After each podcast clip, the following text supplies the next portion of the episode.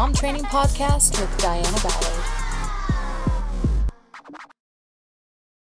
Hey, ladies, I'm coming at you from vacation, actually. We're here visiting family.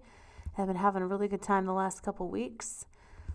So, while we've been on vacation, I have been able to meet with one of my expert moms named Beverly, call her Bev. So you'll hear me talk about her a lot in my podcast because ever since I've met her, she's changed my life. uh, just met her at a wedding one time and was like, Can you teach me? Because I could tell just from meeting her that she was someone that I wanted to follow and be like. And that's just who she is. And I mean, you've met people like that before where you're like, wow, I don't know what it is about you, but the way that you do things, the way that you talk, the way that you live your life, like you're so full of joy. I want to know what you're doing. I want to learn what you know and how you practice life because you're just amazing. now, you may not say that right out, but you know what I mean.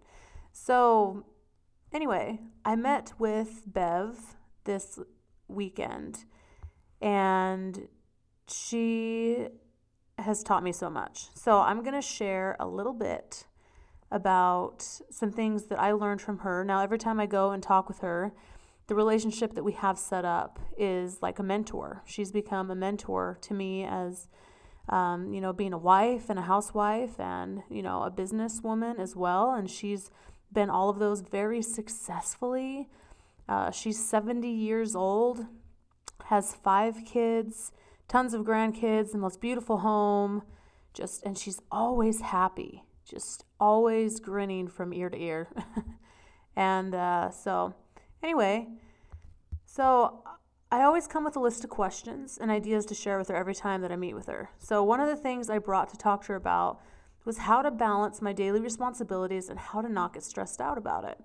You know, especially like with being a mom, it's really easy for things to kind of get in your way. If like the best way to describe it, like, you know, someone needs you for something, someone knocks a whole bowl of cereal that goes all over like your table and all over every part of your floor and your counter. I mean, things can get in your way with being a mom. And one, we want to try to not see it that way of like, okay, this is being a mom is my job. Like, this is what I'm, you know, what I'm doing full time and I want to love it, you know, so we want to try to not see it as in our way. But when it comes down to it, you want to call it what it is. there are things that are going to like stop you from achieving everything that you have planned for that day. And that's normal. And that's something that all of us moms have to deal with, and anyone in the world has to deal with, actually, because, you know, life is unpredictable. We never know. So she started to share this idea with me before, and I had done it for a short time and had forgotten about it, which it shows you that when you're learning things and want to change your habits, you need to practice them over and over again to truly learn and change the way you do things. So if you're struggling in some areas, go back and listen to these podcasts over and over and over again to remind yourself and practice these skills that we talk about here. I have listened to some recordings probably over a hundred times to train myself because I lacked so much skill in that area.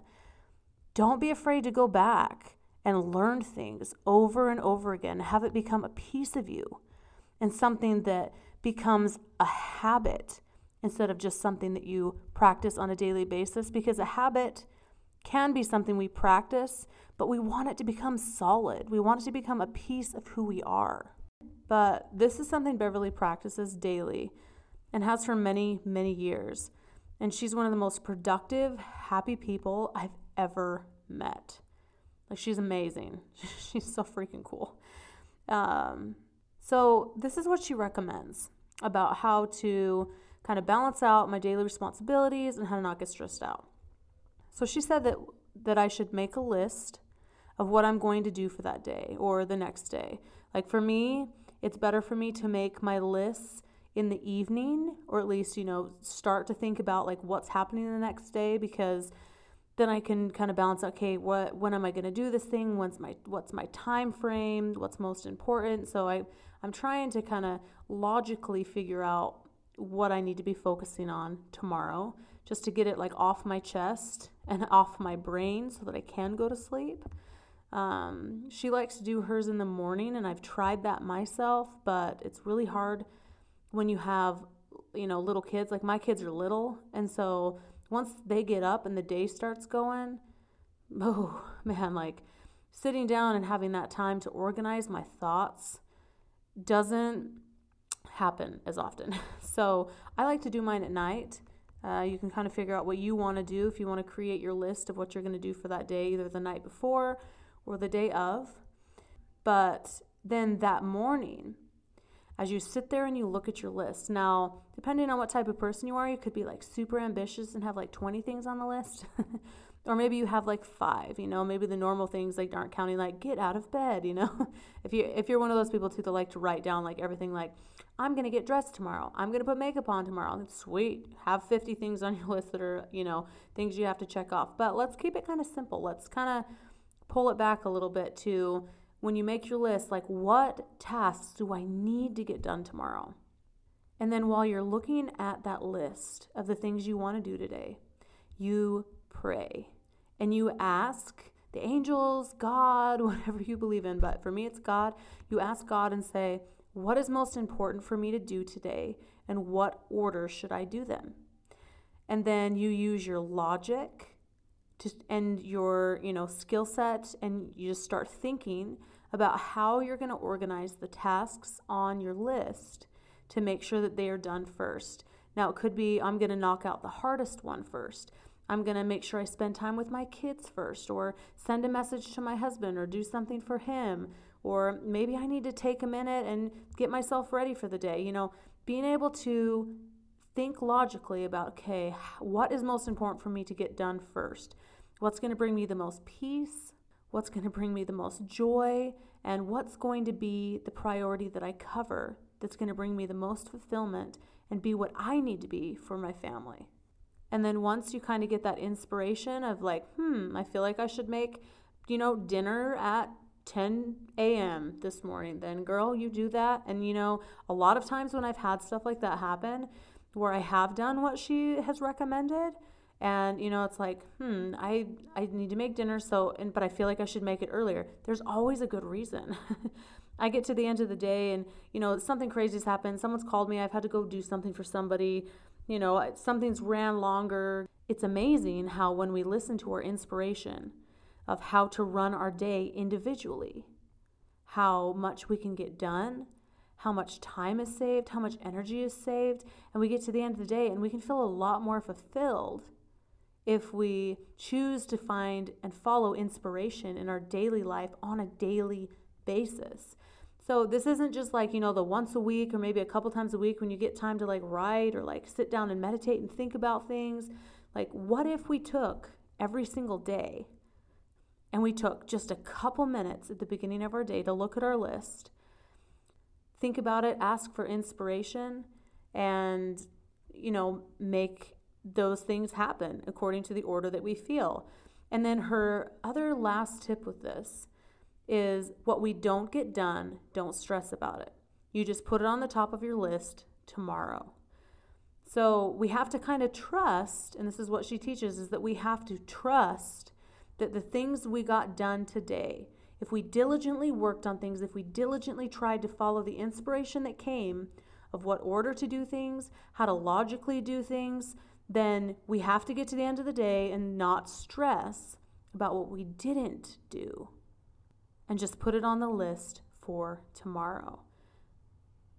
Now, I will say that if you keep putting off the same things over and over again, you just need to face it. It usually is something that's like your least favorite, out of your comfort zone, having to confront an issue or a task that seems bigger than you feel like handling. But the sooner you get that task done, the more freedom you will feel and the peace and the relief is totally yours if you start to practice these things, get the hard tasks done, and feel better about it.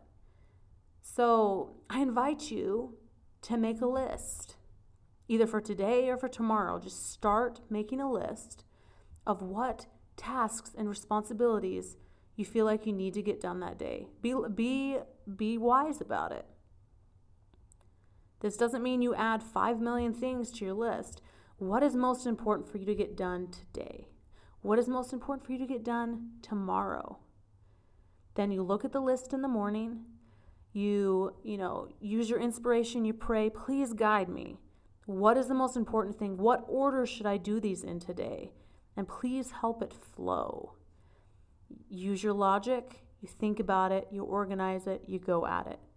And then when you're done at the end of the day, you look back and say, hmm, I didn't do these things. I'm not going to stress about it. I did the things that I felt were most important and I felt directed to do.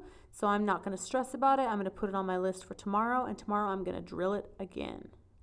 This, my friend, will not only give you peace and help you prevent stress, but it'll also help you be more productive with your time and your energy, which we need to have. we always need more of, right?